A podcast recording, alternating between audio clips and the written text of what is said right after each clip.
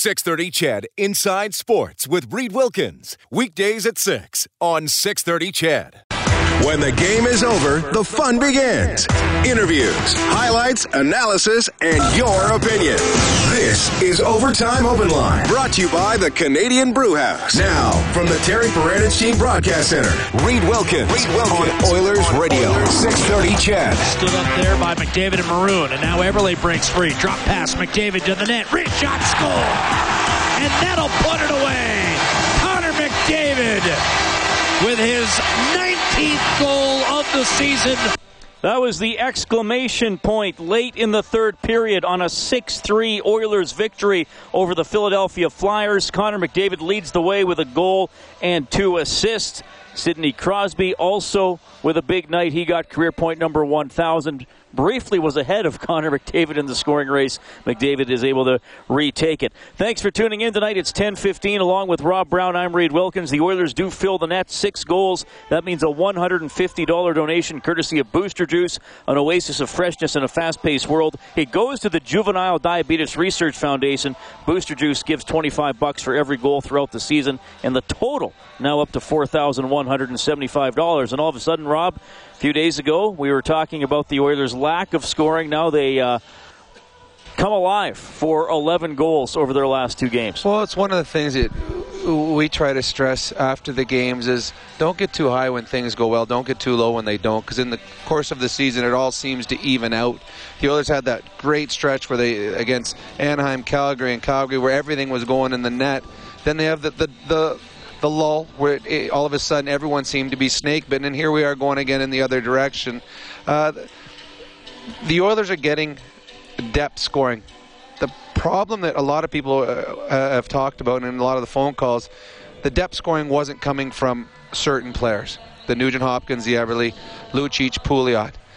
But another other players have stepped up, and we saw that again tonight with the fourth line. This is back-to-back games. The fourth line has scored. Hendricks, uh, it wasn't it wasn't pretty. It probably shouldn't have gone in, but he scores. And then Hendricks also creates the Klefbom goal, a nice play to McDavid, which eventually ended up on Klefbom stick. So the Oilers are getting some depth scoring. And tonight was a huge game for two players who have been much maligned on the show and in the papers, both Nugent Hopkins and Eberle both having goal and an assist, both factoring big time in the offensive part of the game, and hopefully with them feeling good about themselves, and we talk about our offensive players, when they feel good about themselves, when they gain confidence, all of a sudden their game starts to explode. Hopefully, those two will explode on this next coming road trip. Yeah, Eberle had gone uh, eight games without a point. Nugent Hopkins had gone seven games without a point, so they're both able to break through. Tonight, Iiro Pakarinen has played just two games this season. He has an assist in both. He's on pace for an 82 point season. That's pretty good. He might want to get his agent on the line. but, you know, an effective two games he's played as well. You know, he's a fourth line guy that's just going to play the certain type of minutes that he does. But when he is out there, you notice him. Whether it's finishing a check, driving the net, getting the pucks in deep, those are the things that he has to do, and he has been good. As is often the case in a game that's a, a three goal difference going to the third period, the losing team winds up out shooting the winning team 36 25. The Flyers outshoot Edmonton largely because the shots were 16 7 Philly in the third. Cam Talbot again. I mean, three goals against. Okay, fine, but. Uh, I mean, the saves were there when they needed to be made. The, you know, the Oilers, I thought, Rob, got out of the first period with a 2 0 lead. Even though it wasn't the, the most responsible period that we've seen them play, there were some gaffes and some turnovers. And then don't forget, when it was 2 1 Philadelphia, 13.45 to go in the second period, Voracek, one of the best players on the Flyers, gets a breakaway. Yep. Talbot makes the save, and a minute three later, the Eberle goal makes it 3 1. Well, the, to me, that's that was the game. The Philadelphia Flyers, and we've we've talked about it a lot. When you're playing the second of back to back, there's a fatigue factor, but the fatigue doesn't set in if it is a close game, if you're hanging around, if you've got a lead The Philadelphia Flyers have a breakaway. Their best offensive player with the puck on his stick. Talbot makes the save. Not only did the Oilers score right away, they scored two goals right away because Eberle scored, and I believe right after it, they scored their second goal to make it 4 1. So instead of being 2 2 within two and a half minutes, it's now 4 1. Huge save by Cam Talbot, and, and we've seen this over and over and over again. He makes big saves when he has to. He looks calm and collected in there. It, he, he's never diving and trying to get back into position. He gives confidence to the players playing in front of him. Yeah, well, you make a great point about, and I know you've told the Tom Barrasso story a lot, where he says, you know, if I have to dive across the net to make a save, I've screwed up because yep. I've misread the play or I've gotten out of position.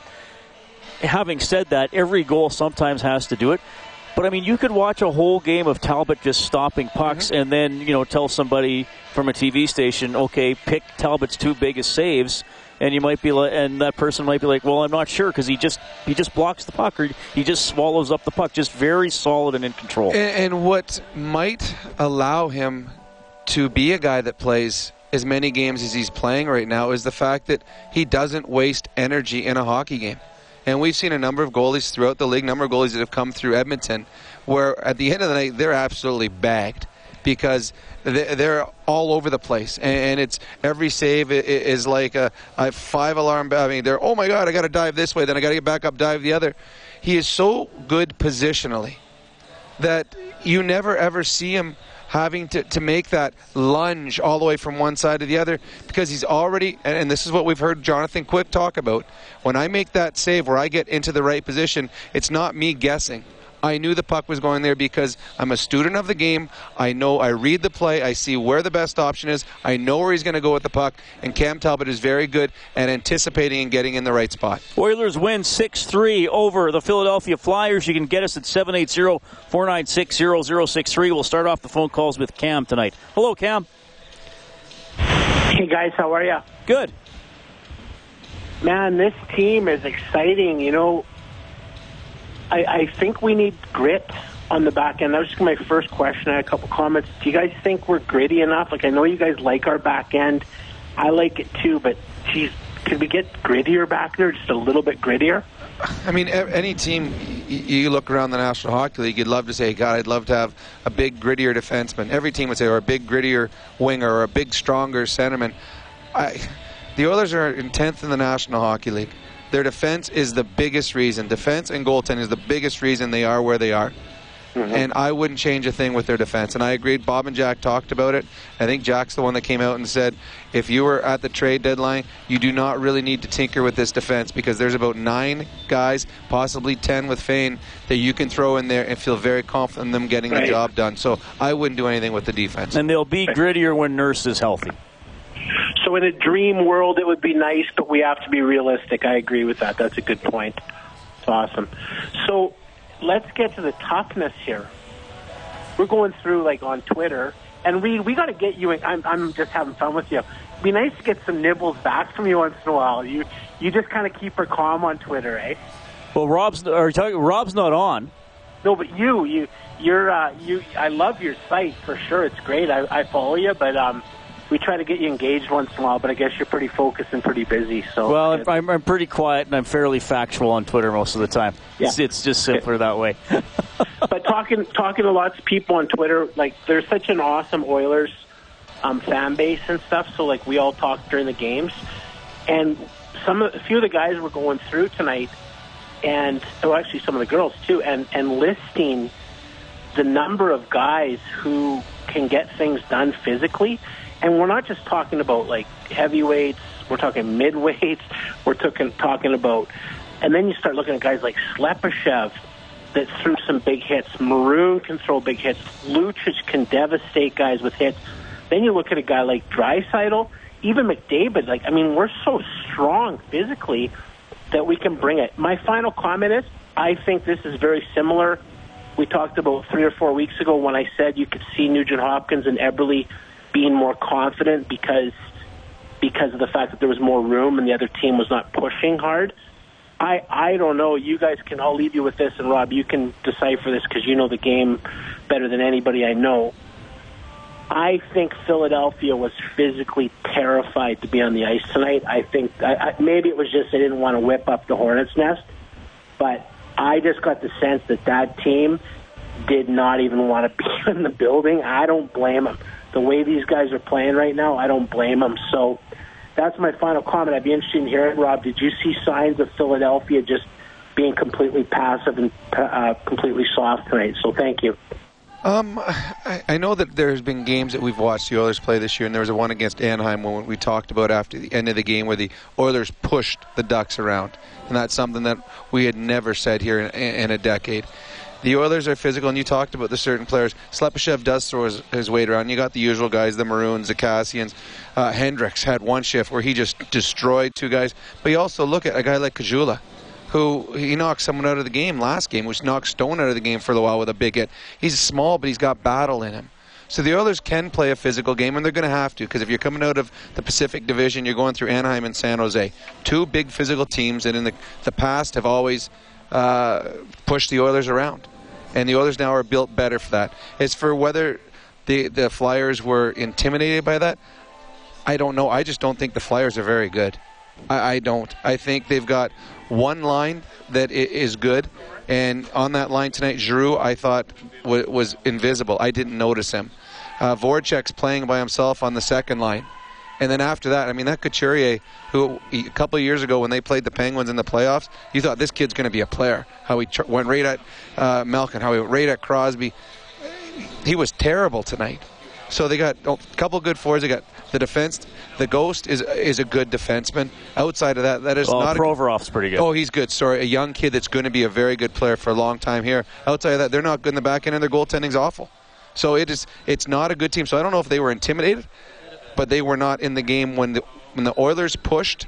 The Philadelphia Flyers had no match to it because they're not in the same league. I don't think as the Edmonton Oilers. 6 3, the Oilers win it tonight. Connor McDavid with three points. Downstairs to hear from him, courtesy of GCL Diesel, serving oil country for 45 years with genuine diesel parts at wholesale prices. Well, Connor, lots was made of the whole Manny and uh, thing in the lead up to the game, but nice to be able to stick to the script, the script and uh, pick up the two points. No, it's good two points for us. Um, you know, big big points. Uh, they were big for both teams, and you know, we found a way to, to get two, and um, that helps a lot. What did you think of Maroon Manning fight, though? Yeah, Patty, Patty uh, you know, did a great job. It was a big fight, uh, a couple of big boys going at it. So, um, you know, credit to both guys, but uh, you know, Patty definitely did a good job. Did you know that Crosby had passed you on the scoring lead early tonight? Uh, no, I didn't. I saw that uh, he, he had his 1,000 point early on, and um, you know, that's obviously uh, you know pretty cool for him. Nice to get that chemistry back with that brilliant you guys had uh, earlier in the season. Yeah, definitely nice to to you know hook up with Ebbs a, a few times uh, on goals, and um, definitely uh, nice to have him back. Thanks. Reed that's Connor McDavid. All right, Brendan Ulrich in the Oilers' room tonight. McDavid with 66 points, Crosby with 64. Both of them excellent tonight as their teams both win. The Penguins beat the uh, Jets 4 3 in overtime off the Advantage Trailer Rental scoreboard. McDavid, the first star tonight. Hendricks with two points, the second star. Gryba, the third star. He got an assist tonight. Fourth star of the game for Michener Allen Auctioneering. Check out MAAuctions.com for industrial and automotive sale dates. I mean, you can almost just well, pull a name out of the hat for the can. Oilers tonight. To me, though, I want to. There's been two guys that have been linked together all season long as they've struggled this year. That's Nugent Hopkins and Eberle. I thought tonight they were both excellent, so I'm going to give them stars 4A and 4B. I thought they, they, they picked their games up, and that's what the Oilers desperately need as they go on the road here. And uh, for all, all uh, you you already did a little bit, but uh, I thought Slepyshev didn't get a point. He's he's coming around you start to see more composure from him, and, and I think the experience of playing in the, in the league is starting to pay off. Uh, 14 minutes for Slepyshev tonight. All right, 780-496-0063. We have Colin on the phone line. Hello, Colin. Hello. Go ahead, buddy. Yeah, this will be Colin. How you guys doing? Thanks for taking my call. No problem. Uh, well, several on the agenda, but uh, we can only do one at a time. Netminding, thank goodness. You, you know exactly what I'm getting at. And I went to the Arizona game. Uh, I believe it was February 2nd. Is that correct? Uh, well, they just played Arizona two days ago. No, it was uh, yeah, but I meant like February second. Oh, okay. In uh, in Arizona? No, here in Edmonton. Okay, I think it was before that. But anyway, It the Nashville game was February second. Oh, okay. Sorry. I'm off a day, I guess. It's okay. Uh, I love the new arena. I really do. But it feels like we're so distant from the players and everyone else around. We tried getting the wave going, and no one wanted to participate. We beat them three to one. I won uh, tickets. I had third row, and it just seems like an open area. I miss the tight compact of Northlands Coliseum. Is this a normal feeling for all these new buildings, or am I just out to lunch? Well, I, I don't travel It's so around, wide I- open. I, I mean, I, I've only been in uh, what Montreal, which is a massive building. I've been to drafts in Philadelphia, Buffalo, and Sunrise. And trust me, I don't ever need to go to the building in Sunrise again because it's just. But I but I'm not sitting in the stands. But I mean, yeah, I mean this this is a this is a brand new building. It's state of the art in a lot of ways. Uh, I haven't sat in the crowd for a game, so I don't really know. I don't really really, really know what to tell you. It was it seemed pretty exciting in here tonight. Well, he's gone, I guess. Okay. yeah, I, I, well, I, I honestly don't know how to answer that because I, f- I feel like I, I don't have the fan experience. So for me to really comment on what a fan felt and tell him or her he's he's right. I mean, if that's their impression, that's their impression. Oh, I I, can't argue with how they feel. Oh, I agree. I agree. I'm, I'm, we're we're eight stories up. We see it from a different vantage point. I, all I get it from is from my buddies and from my son. My son's been to a number of games and loves the rink, loves the seats, enjoys himself when he comes here. But that I'm getting that secondhand from a 15 year old that just enjoys coming to hockey games. Yeah. So, but uh, it was uh, it was pretty loud tonight, especially as the Oilers put six on the board. You're going to hear from Patrick Maroon, who got in that fight tonight. We'll have post game reaction from the Flyers as well. Oilers win it six three. This is Canadian Brewhouse overtime open line from the Terry Paranych Team Broadcast Center. This is Overtime Open Line, brought to you by the Canadian Brew House. From the Terry Paranych Team Broadcast Center, Reed Wilkins on Oilers Radio, 630 CHED. Now Maroon and Manning wrestle one more time, and Maroon pancakes him. Big win for Patrick Maroon. Maroon versus Manning in the second period. Of course, Brandon Manning wearing the black hat coming into this game because of his feud with Connor McDavid. McDavid with three points. Oilers win at 6 3. Here's Manning, courtesy of Challenge Insurance Group. Challenge creates opportunity. We provide solutions. How tough was it to be Brandon Manning in this building tonight, knowing probably what was coming all day? Um, didn't bother me. I mean, went through the first period, it was fine. I mean, um, you know, I, I'm not scared of fighting. It was just a matter of time. Um, pick my spot. So, um, you know, I wasn't really too worried or thinking about that too much today. It seemed from upstairs that you probably didn't want to fight them right away because you'd be playing into their game, and eventually you just have to, at some point, Yeah, I think so. answer. Is that how that works? Yeah, I mean, I wasn't going to go on their terms. I mean, um, that's just not what I'm going to go out and do. I'm going to go out and play hockey.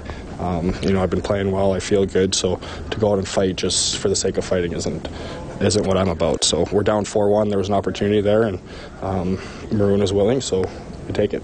It's about a year and a half long type of grudge. Do you feel that that's it's over now? It should be over, and there's finality to it. Let's hope so. I'd, I'd love that. Um, no, I mean Connor didn't say a word on the ice today. I think even their guys, you know, Patrick said good job after. I think, um, you know, we do the same thing if one of our superstars got hurt. So, you know, I understand it. I mean, just the chirping and the nonstop stuff kind of gets a little annoying. But uh, like I said, we see these guys twice a year, so focus on the playoff push now and um, try and get back on track in Vancouver. Was the treatment something you were expected and something that you were prepared for tonight? Uh, a little bit, yeah. Actually, I thought the fans would be a little worse and a little harder on me, but I mean that's sports and that's hockey, and um, you kind of take it in stride and try and enjoy it as much as you can. Who'd you have here for family? Uh, my parents are here, my sister. I got a few buddies in town and cousins and aunts, so um, pretty close to home. So it's a nice road trip for me. Does that make it any different when you're playing that game and doing dealing with this stress, knowing that all those eyes are up there too? No, I don't think so. I think you know I appreciate afterwards when you get to see them and hang out with them and um, you know enjoy that kind of part of it. But once you're on the ice, hockey's hockey, and um, I think that's the way it should be. And you know I think it'll stay like that now. Did uh, Kassian jab you with a stick from the bench? You No, were skating by. no, Did anybody take a shot at you? no. There was a few words exchanged, but no one threw their stick out or anything. No. It Looked like Maroon said something to you in warm-ups. Uh, is that true or not? Yeah, I kind of came to the re- red line and said a few words, but um, you know I kind of expected that, and you know that's the way it is. I know I fought him last year, so um, it was only a matter of time. I think tonight. You guys weren't teammates, were you? No.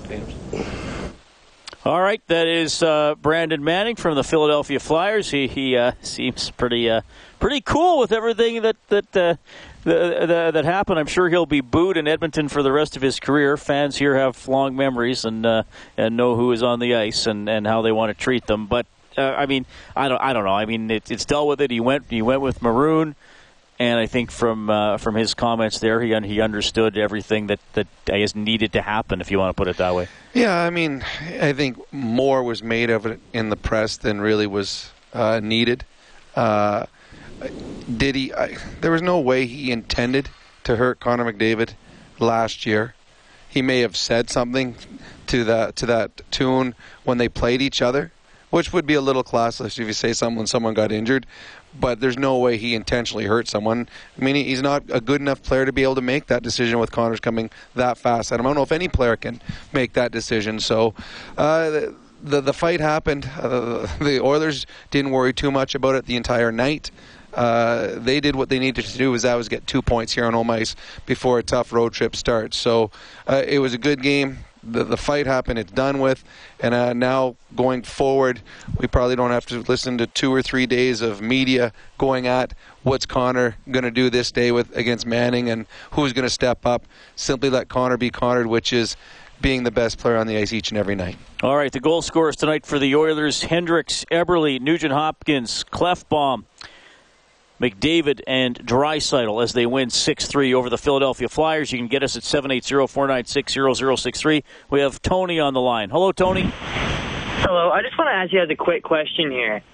So, based on how we are doing right now, how many games or how many points estimate do we need to win before we clinch a playoff spot for the first time? Well, I mean, you're looking at probably at least 24 to 28. Well, I mean, So 20, you're looking at the 90s? 24 Looking about the 90s? 24 points get you to 94.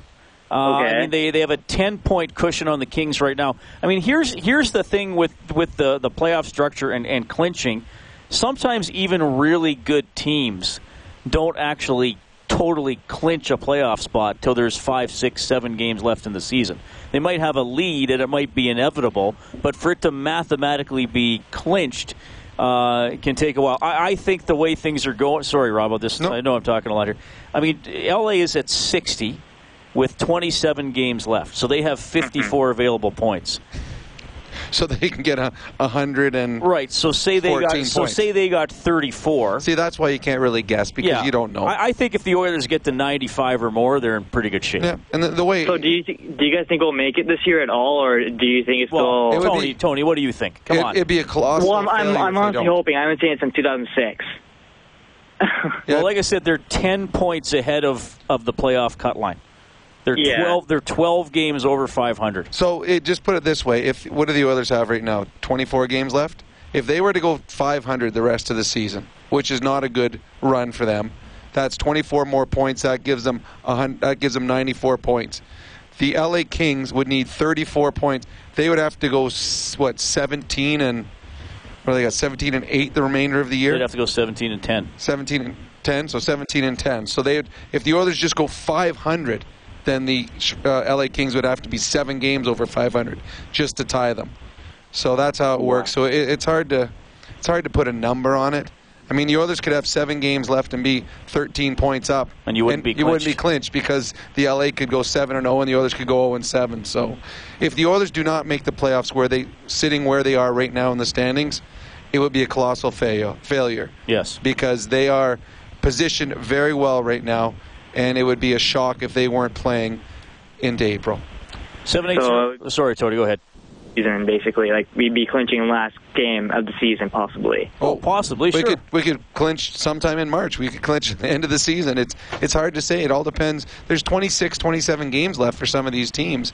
It, it's hard to say what they're going to do in those 27 games. All right, that was Tony, 780-496-0063. Scott, you're going to be up next, but we're going to go back downstairs. Patrick Maroon is standing by, courtesy of GCL Diesel, serving oil country for 45 years with genuine parts at wholesale prices. And then you start making plays that you shouldn't be making, and sometimes you get away from your game. So I thought the third period, they came out. Obviously, we knew they were going to come out like that. So I thought it was a pretty good game. 12, uh, 12 different players hit the score sheet tonight. So talking about the balance that you guys have been looking for in, in, Yeah, it's good. You know, our fourth line's been one of our best lines, and it's it's good that they're getting rewarded right now. And you know what? As cliche as it sounds, but down the playoffs, our fourth line is probably going to be it's going to be our most important line, I think. And those are the guys that chip in and get the big goals, and they grind it down low, and it starts with them. And I thought we followed them. I thought Handy, Testy, and Pack had a really strong game again tonight, and, and everyone followed their lead. How many times did you ask Manning to before he? Uh, you know, I, early in the first period. Yeah, early. Then I just dropped it. You know, it's one of those things. I don't. It, it's over. It's done with now. He he's he plays the game really strong and he plays the game hard and um, you know we had our we had our fight and it's over. It's done with. The, you know, it was a good fight and and uh, obviously. Uh, we're going to drop it now for Hero now, so that's it. You figured though you had to do something. Oh yeah, I mean, I mean, yeah. Listen, you know what? Like I said before, I'm a guy that's going to stick up for my teammates, but I'm going to do it the right way. I'm not going to go out there and cheap shot someone or go out there and you know jump a guy. You know, if he he knew he asked me to go, and I said, "Yeah, I'll go you," and that was it. You know, he, listen, he plays the game hard. You got to tip tip his your cap sometimes. You know, some words were exchanged, and you know sometimes you know you hear those things and you want to stick up for your teammates and especially your captain. And you know if it wasn't me, I'm sure it would have been someone else. So you know it's over, it's done with, and it was a good fight. And I think that was it. No one wanted to do anything dirty. No one wanted to talk. We just I think people just wanted to get it over with. It sounds like you have a level of respect for him as well. Then. Yeah, I do. For going. Yeah, for going. Yeah, absolutely. You know, it's hard. You know, you, you do something like you do something, uh, you know, and you don't. There's going to be guys, you know, talking, and, and he knew, and you know, it's it's a tough, it's a tough, it's a tough job. You know, fighting's not easy, and especially when, you know, going into a game, you know, you're you're kind of biting at the bit that you might have to, you might not. So, you know, sometimes, you know uh, you know, I respect him. You know, it's over. You know, Connor's a really good kid. Uh, I think he knows it's over now, and you know, everyone's going to move forward and move forward from this, and and that's it. You know, uh, everyone, both teams played really strong. Great, thanks, Patrick. Reed that's Patty Maroon. All right, thanks, Brendan. Patrick Maroon, another effective game for him. He has enjoyed playing with uh, Connor McDavid. He gets two assists tonight.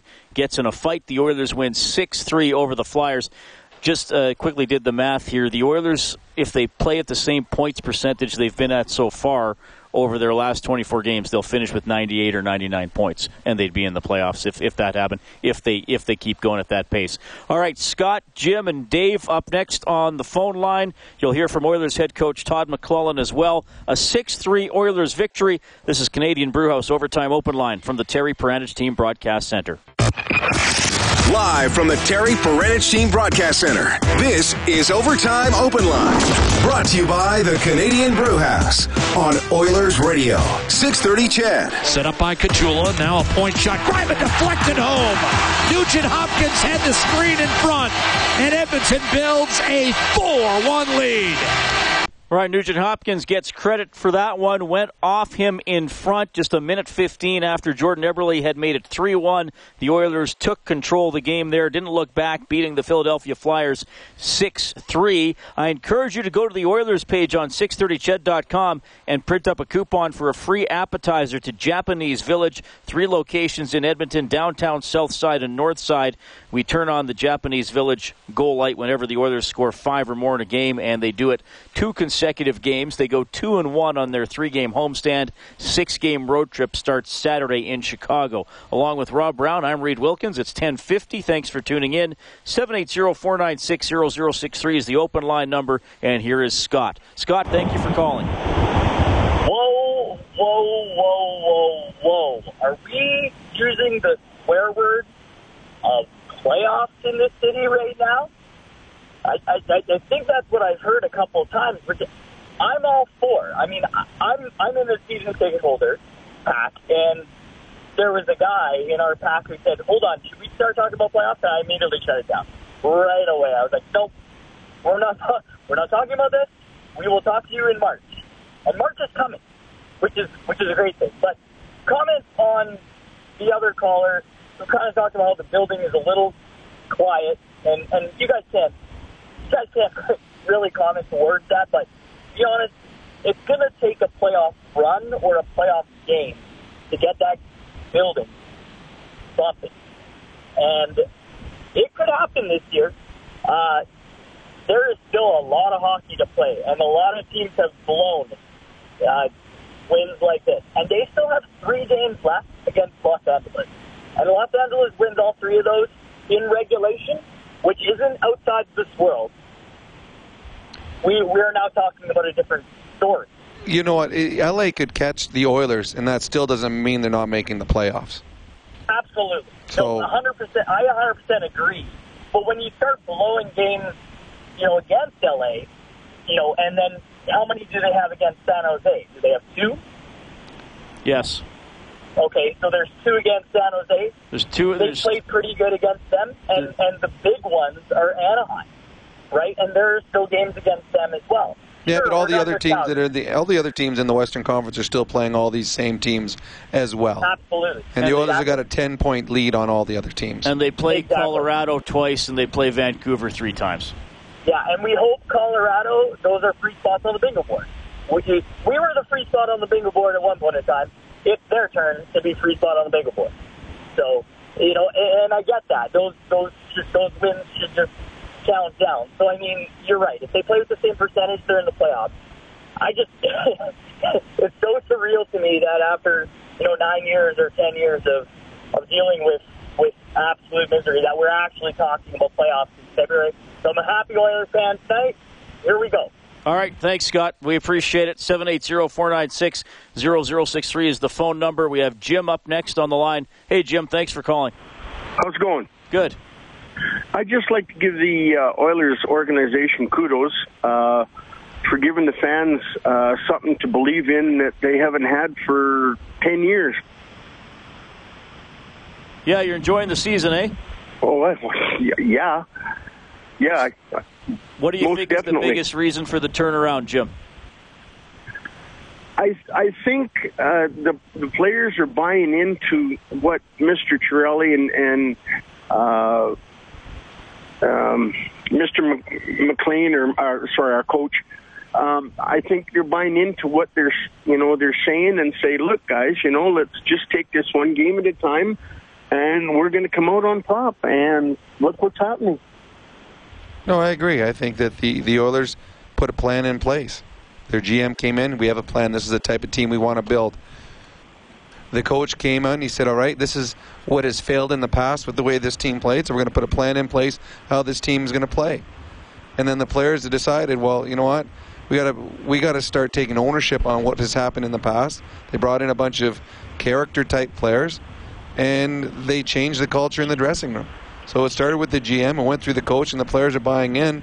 And now this is, I mean, I don't think it's any aberration where the Oilers are in the standings. I think they're where ex- exactly where they belong. They're a team that, uh, outside of maybe two or three games this year where they laid an egg, for the most part have been pretty consistent. They don't normally blow teams out, but they're never ever out of a hockey game. And if you are close, if your goaltender gives you a chance, and you've got Connor McDavid on your team, and now a lot more too, if you've got Leon Draisaitl on your team, you always have a chance. And Cam Talbot has given them the opportunities, and their top two point getters have given the off, given them the offense they've needed. All right, Jim, you're going to finish the play. You've already won an eight day parking pass to Jet Set We Park, brought to you by Jet Set Parking. Park cheap and easy. Visit jetsetparking.com. If you're correct here, you'll be entered into the grand prize draw for $1,000 to Integra Tire Auto Center. Visit Integra Tire to experience service you can trust. Integra Tire, experience integrity. Let's see what Kellen Kennedy has cooked up tonight. Neutral zone faceoff. Philadelphia with a flub by Bellemare, leading to a rush for Draisaitl down the left side. Wrist shot. Okay, uh, second period, I believe, Rob. Uh, chance for Draisaitl. Wrist shot. I think he scores. Mm, no.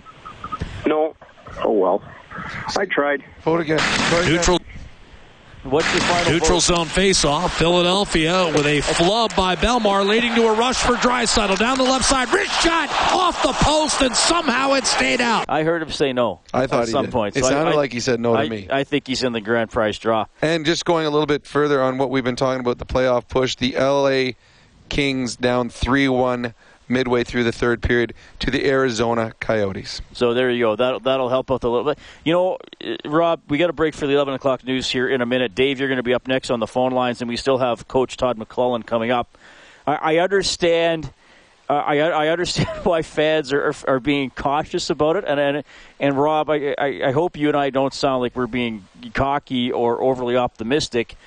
It, it, it just comes down to mathematics, and, and to me, it comes down to the I, I, just how the team has played. I, I mean, the, the the long the, the the dry patches haven't lasted as long as the good runs. I, I, have been saying all along that February could be a tough month. Mm-hmm.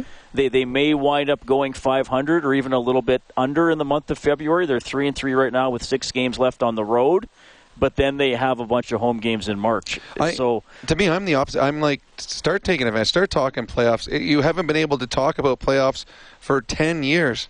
Start living it up now in February. I mean, if something horrible happens and it doesn't happen, well, at least you'll have had two and a half months of fun.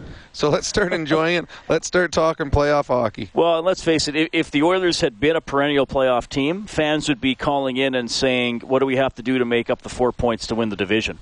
And not what can go wrong for, for us to miss the playoffs. So that's they're only they're four points behind San Jose for first in the division. Let's talk about how they make up that ground as opposed to who who may have a long shot of catching them. That's how I look at it anyway. Oilers win six three tonight. McDavid three points. He leads the NHL in scoring. Uh, Dave is up next on the phone lines. It's Canadian Brewhouse Overtime Open Line from the Terry Paranych Team Broadcast Center. This is Overtime Open Line, brought to you by the Canadian Brew House. From the Terry Paranych Team Broadcast Center, Reed Wilkins on Oilers Radio, 630 CHED. Inside Philadelphia territory, cleared by Gudas. It got past Gryba. Racing in Voracek. Wrist shot denied. Tim Talbot, a huge save to keep Voracek scoreless in his last nine games. 13.46 to go, second period. And Talbot with a clutch stop. No doubt about it. That kept it 2 1 for the Oilers. Shortly after that, they would score two goals in a minute 15 and go on to beat the Philadelphia Flyers 6 3. That was Talbot's save of the game for Armor Insurance. Complete a free quote for a $10 Tim card at armorinsurance.ca. Along with Rob Brown, I'm Reed Wilkins. Thanks a lot for joining us. We are up top, Rogers Place. I, I see uh, Garth Brooks down on the ice now, setting up his stage. Yeah, look at him. I, All by himself. That, He- that's how hard he how- works. That's how he saves. He can charge so cheap for the tickets because he does his own um, concert uh, stage b- uh, building. And oh, look, there's Trisha's out there helping too. Well, that's nice. His wife's there with him. Yeah, it's a family thing. Just the, just the two of them. Seven eight zero four nine six zero zero six three. We'll go to Dave on the line. Dave, thank you for calling. Hey, no problem. Last time Garth was in town, I think that's when we made the playoffs. Yeah, it's been a while for that too, hasn't it? Yeah, absolutely. Hey, thanks for taking my call. Um, hey, I've been listening to you guys for I think uh, since 1983 when I was in diapers with Short and Tensor. Now you guys. Um, I listened to the guy. Scott kind of took my thunder. He, uh, the guy mentioned how the rink is quiet. Yeah, no kidding. We've uh, we've been through a lot for the last 20 years. People are like, oh, the last 10. No, man. If you've been a true fan, we had one run, one true run, and we've been waiting so long, and we got so so lucky with McDavid, and now we're watching this team. Yeah, let's get excited, but we are reserved because we've been beaten hard, man. So you sit there, these kids, these guys who buy the tickets, they're not 40 like us or, or whatever you are, but they're they're younger, right? So they're watching this team. Yeah, they're going to sit on their hands, you know.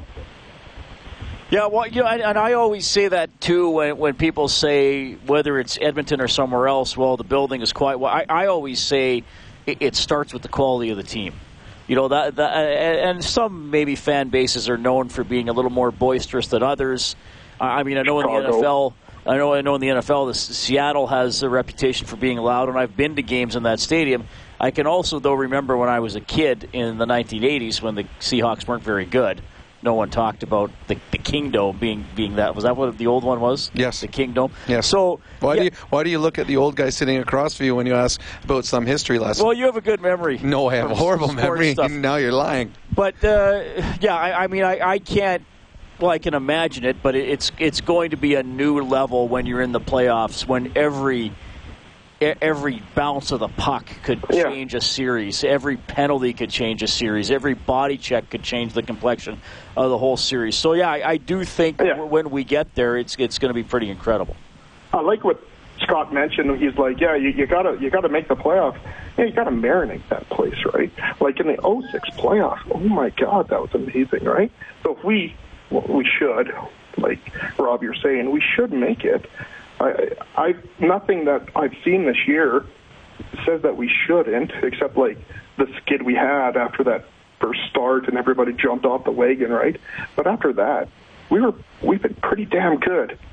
No, I mean the, the Oilers where they sit in the standings proves that they're they're a top ten team in the National Hockey League. They are, I believe, the story of the NHL. From where they've been for the last decade, the Oilers are the story. And and lastly, um, Reed and Rob.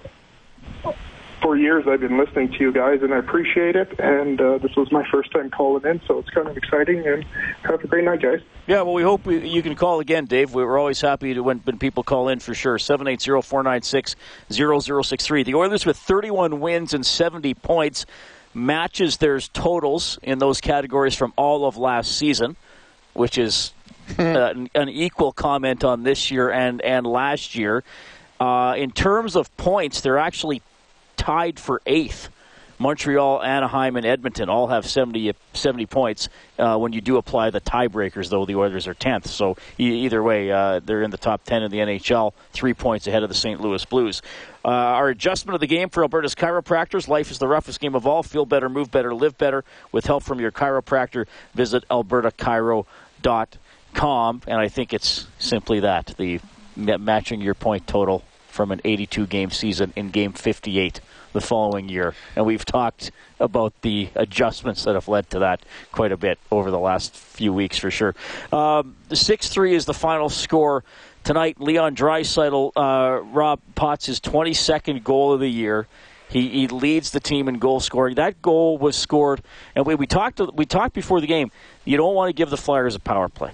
Uh, the Oilers killed off the first two. They did get one, but we said if the, most of this game is played at even strength in long stretches, that should benefit the Oilers. That was actually a four-on-four stretch and a play the Oilers executed perfectly. Uh, they did. It, the, the, you, you practice throughout the year. You practice a number of different face-off plays in different situations, depending on who's on the ice with you, and, and that's simply what that was. They had a face-off play, and the play was to hit Draisaitl going back door. Good play by Benning, putting it hard and on the ice for Draisaitl. Draisaitl did not have to move his stick, and still you need strength. Uh, Draisaitl had good strength on the stick because if that stick opens up in the least, that puck flutters and goes into the corner. So good on him. Big goal at the time for the Edmonton Oilers. Uh, it was a game that I mean there was a couple lapses at the beginning of periods where the Oilers weren't great, but it's a game that I think they needed to play. They were very disciplined. They went out and played five on five hockey, and if you look at the two lineups, the Edmonton Oilers stack up so much better than the Philadelphia Flyers five on five. And the Oilers' better players were the better players. Their goalie was the better goalie. It was a good night for the Oilers. All right, let's go downstairs. Here's Oilers head coach Todd McClellan. situation in the build-up of the game, but nice to see the team stick to the, the script and pick up the two points. Uh, I'm sorry, that Manning. No, this, lots was made up in the lead-up to the game, of course, but just nice to see the team, you know, stick to the script and pick up the two points. Yeah, I, I said it this morning when we had our media scrum. The game's the important part, and just play hockey and worry about the game, and that's what I'm going to talk about. I'm not going to talk about the other stuff. Um, you know, we, we scored goals tonight, which was great, but I didn't think we were uh, exceptionally sharp in a lot of the other areas of the game. So um, tonight, our offense got us through it, and um, you know, a week or 10 days ago, we really had a lack of offense that was uh, was not there to get us through these kind of games. So we'll take that tonight, and, but we're uh, certainly going to need to improve if uh, we're going to beat our next opponent. You talked earlier this week about Nugent Hopkins, Eberle, and Lucic, and if you could get those guys going, it would almost be like a trade deadline acquisition. The last few games, Eberle's had a lot of good chances. Even tonight, we saw him kind of getting back to, having confidence and stick handling around guys. Uh, are you starting to see maybe signs that those three are coming back? Uh, yeah, I am. Um, you know, and, we're, again, we're going to need them. Obviously, Ev scored tonight, and uh, he was around the net a lot. Um, I thought he was. We just used the word feisty tonight. He was uh, even when he wasn't near the net and wasn't playing offense. He was good along the boards. He uh, he had a grit element to his game. Nuge a couple helpers. Uh, Luch had some chances. Um, you know, I got he got caught up a little bit with stick and feet, and, but he had some opportunities. So um, you know, offensively, we had uh, plenty. It was some other areas of the game we needed to improve in. Speaking of offense, Oscar Klefbom, you know, just continues to give you a lot more offense from the back end. He's up, I think, top seven when it comes to goals from defensemen. Still a young guy, only 160 some games in his career. Where do you see his offensive potential being? I think it's quite high. He hasn't reached his ceiling yet, as you mentioned, 100 and however many games. Um, he's still a very young defenseman that's learning how and when to do things on the ice. Um, I believe he's defending better. Um, you know, remember last year at this time what he was going through. He had he got his hopes up high, and then they dwindled. Uh, hopes up high again. Then he was shut down for the year. So he's had to overcome a lot mentally and find his game again. Um, I think he's a tremendous player that we're going to be happy with for many years. You talk about you weren't happy maybe with defensive zone. Is it just the execution? Was it the focus? Uh, I saw a few obvious just kind of giveaways where you had the puck and just tossed it away. I wasn't overly pleased with our neutral zone. I thought they came through the neutral zone and forced us to play in our end um, a lot. And then um, when we did defend well, we got the puck and we seemed just to give it back to them. I don't know what we ended up with giveaways. Had to be in the 20s at least, which was a high number. Um, a lot of times we had it, we gave it right back to them and started over again. So we got some, uh, you know, some extra time in our zone. Uh, we didn't break out clean enough. Um, so it'll give us a focus tomorrow in practice and um, obviously have to get better as we move forward. And you start the trip in Chicago. They're coming off that five day break, which for most teams around the league have struggled in that first game. How do you take advantage of it on Saturday? Well, let's hope that theory uh, continues. Um, you know, we've got to get our. I'm not going to worry about, or we're not going to worry about what Chicago will be or won't be, because we've got to show them the utmost respect. Um, they will be. We have to assume they'll be as sharp as they possibly will uh, or have been all year. They'll be rested. Their goaltender will be ready to go. They're playing at home.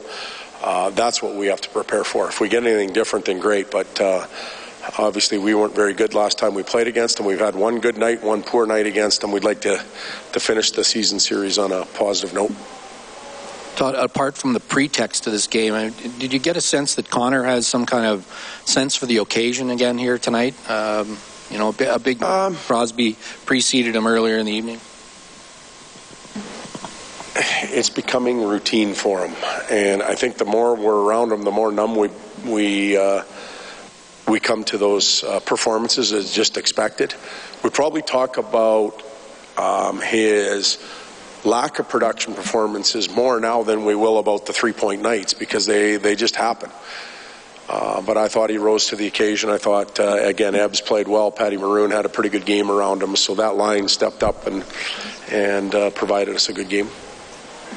Well, here's the thing too. Uh, uh, when the Oilers came out of the, the break and wanted to get back to trying to score a little bit more, and Matt Hendricks said it well. You know, we're not going to the net because we're not putting the puck there. You have to go hand in hand. If a guy looks up and sees no traffic or nobody to pass to in front, he's he's probably not as inclined to, to look for it. Well, what happened on, on some of the goals today? We mentioned the four on four goal. Draisaitl goes to the net. Uh, Benning puts it there.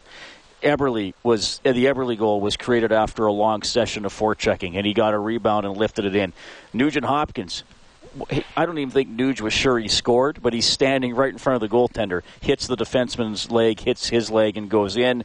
Then the Klefbom goal was a long shot, but there was a traffic around the net, and it was after a long session of forechecking. The, the final goal, the McDavid goal, was off the rush. Uh, the first goal, the Hendricks goal, was one I'm sure Neuvirth wants back. But uh, but I mean, they they set a goal of of get yourself to the front of the net, and that led to a couple of goals that you, you know. I know you don't like when I call them garbage goals. The the the, le, the less poetic goals, shall we say, Rob Brown? Well, uh, the the hard worked, hard working goals, the the goals that you earn. I've said it before. I was talking with Drew Remenda at one point. I said, uh, goal scoring has to hurt in the National Hockey League because if you if you're paying the price in front of the net to score a goal, then it was well worth it. Uh, the Oilers at times in the past have been a perimeter hockey club, and I think that those perimeter teams will have. You know, every once in a while they'll have that big game where they, they, they score seven, where the go- the goalie has an off night and everything seems to go in for you. But over the course of a season, a perimeter team is not going to have a lot of success, and we saw that for for a decade. So what the Oilers do? They went out and got guys that go to the net that make their living in front of Lucic, Kassian, a Maroon. Those guys go to the net.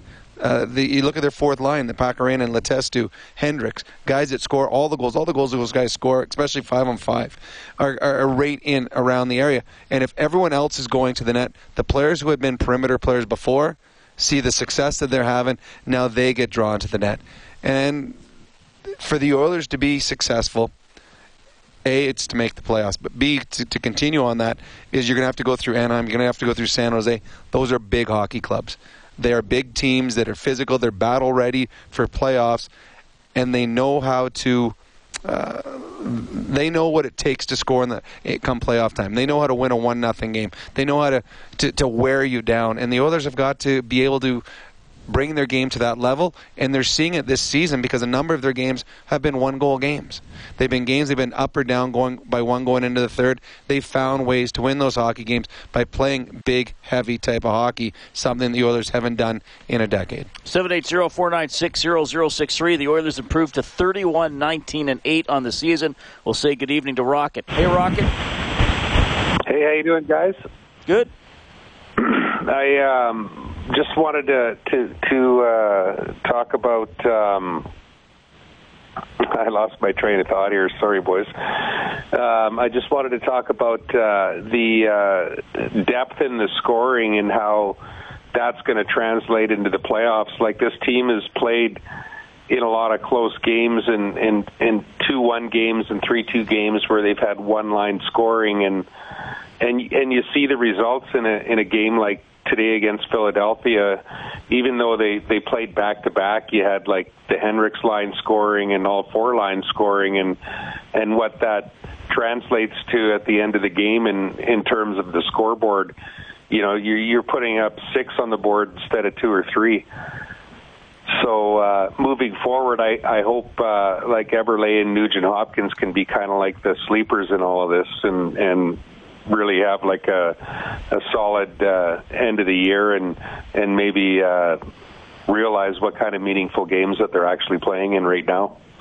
Well, I, I think they do. I, I don't think they came into the season to have the off seasons that they are they're having. I think a bunch of different things have happened. All of a sudden, not being the go-to guys, bad puck luck. I mean, there was a stretch where Jordan Eberle was was playing well, and he was hitting posts. He was going over the open nets. Goalies were making huge saves on him, and then the confidence starts to wane. If Eberle and Nugent Hopkins get to where they can be, and that's the thing, they don't have to be better than they've been in the past. They just have to be where they were before. If they get there, that makes this team a better hockey club because they are not the main ingredients.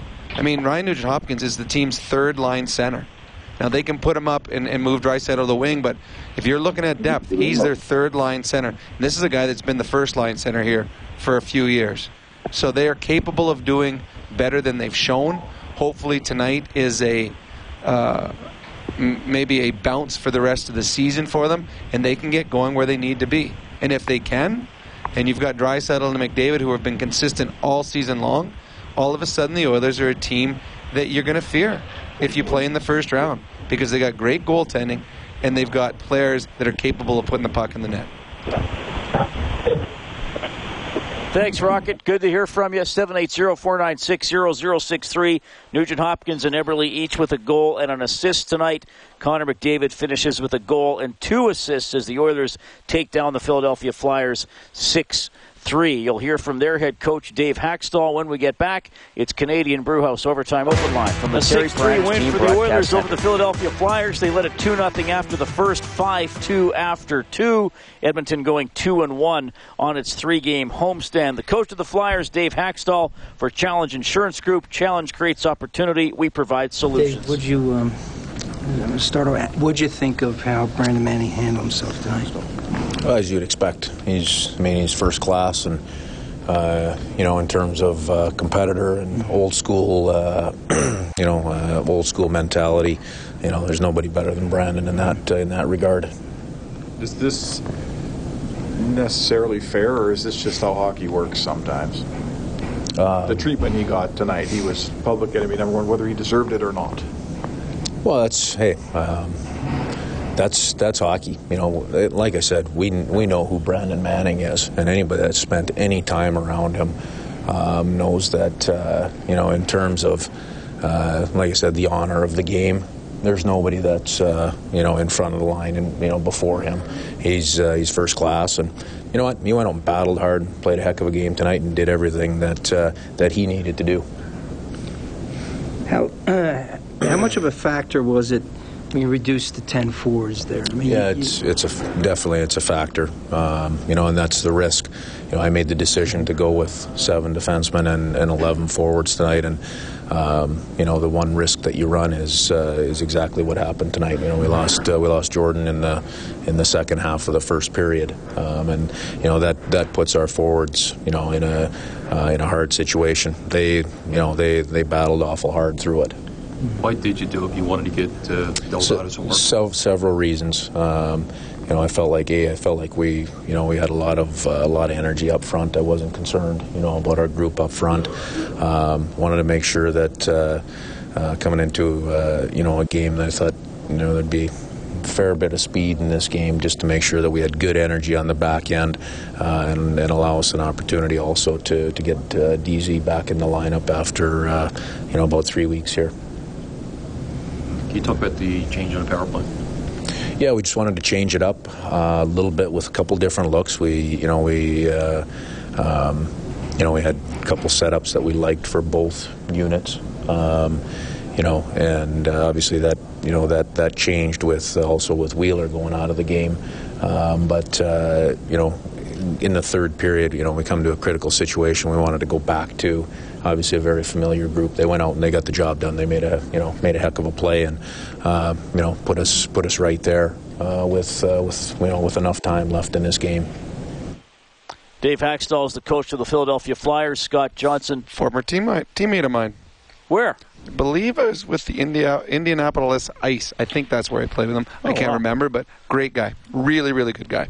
Coached at uh, North Dakota, so mm-hmm. he coached uh, Drake Caggiula obviously, and uh, the Oilers beat Hakstol's team 6 3 tonight. The three stars, McDavid, Hendricks, and Gryba. And as Robert I mentioned earlier, a, a lot of choices. Uh, Eberle had two points. Hendricks had two points. Nugent Hopkins, two points. McDavid, three. The shots were 36 25 for Philly in the end. Cam Talbot gets the win, making 33 saves. All right, here's the road trip for the Oilers Chicago, Tampa, Florida, Washington, Nashville, and St. Louis. It it's not an easy road trip, and I know that Bob and Jack talked about Florida. That's where you can pick up a couple points. Uh, it, it's tough, and it starts off with a tough win in Chicago. But I can tell you, if they're able to go in Chicago and win a hockey game there, that will just do incredible things for their confidence for the remainder of this road trip. So uh, you don't want to look past that. It's going to be an exciting game. I think the Oilers are playing very well right now. The Chicago Blackhawks, are the class and have been the class of this league for a number of years. Uh, now we're getting into the Oilers have played a lot of games in late February, March in the last few years. None of them have mattered. Now the Oilers are playing important games at an important time of the year. It'll be interesting to see how they react to them. Yeah, six games left in February for the Oilers. So far this month, they're three and three. So if they can, uh, you know, get up to six wins in a month with a lot of road games, that position themselves well going into March, where they play it's just a crazy schedule. They play only two road games in all of March. They have an eight-game homestand, two oh. away, and then three more at oh, home. Oh, it's funny. You know, we're looking at the calendar right now. All the red, and that's for a home home game for us, or orange. I got bad eyes. But the only two away games are back-to-back games on the road. That's right. In Anaheim and in Colorado. Yeah, a month away, March 22nd, 23rd. All right, so yeah, the next game in Chicago, 3:30 face-off show on Saturday. They'll drop the puck at five. Of course, we have it for you on 6:30. CHED. Rob, I'll see you then. Looking forward to it. Thanks to Kellen Kennedy, our studio producer this evening. Troy Bowler is our engineer here at Rogers Place. You can get more on this game and on the Oilers on 630ched.com. More on the Eskimos there as well. They made a couple of more free agent signings today. Your Advantage Trailer Rental scoreboard. Coyotes over the Kings 5-3. Islanders beat the Rangers 4-2. Senators shut out the Devils 3-0. Penguins beat the Jets 4-3 in overtime. Sabres 2, Avalanche nothing. Blues edge the Canucks 4-3. Wild beat the Stars 3-1. And here at Rogers Place, Oilers over the Flyers 6-3. You've been listening to Canadian Brewhouse Overtime Open Line from the Terry Paranych Team Broadcast Center. My name is Reed Wilkins. Have a great night.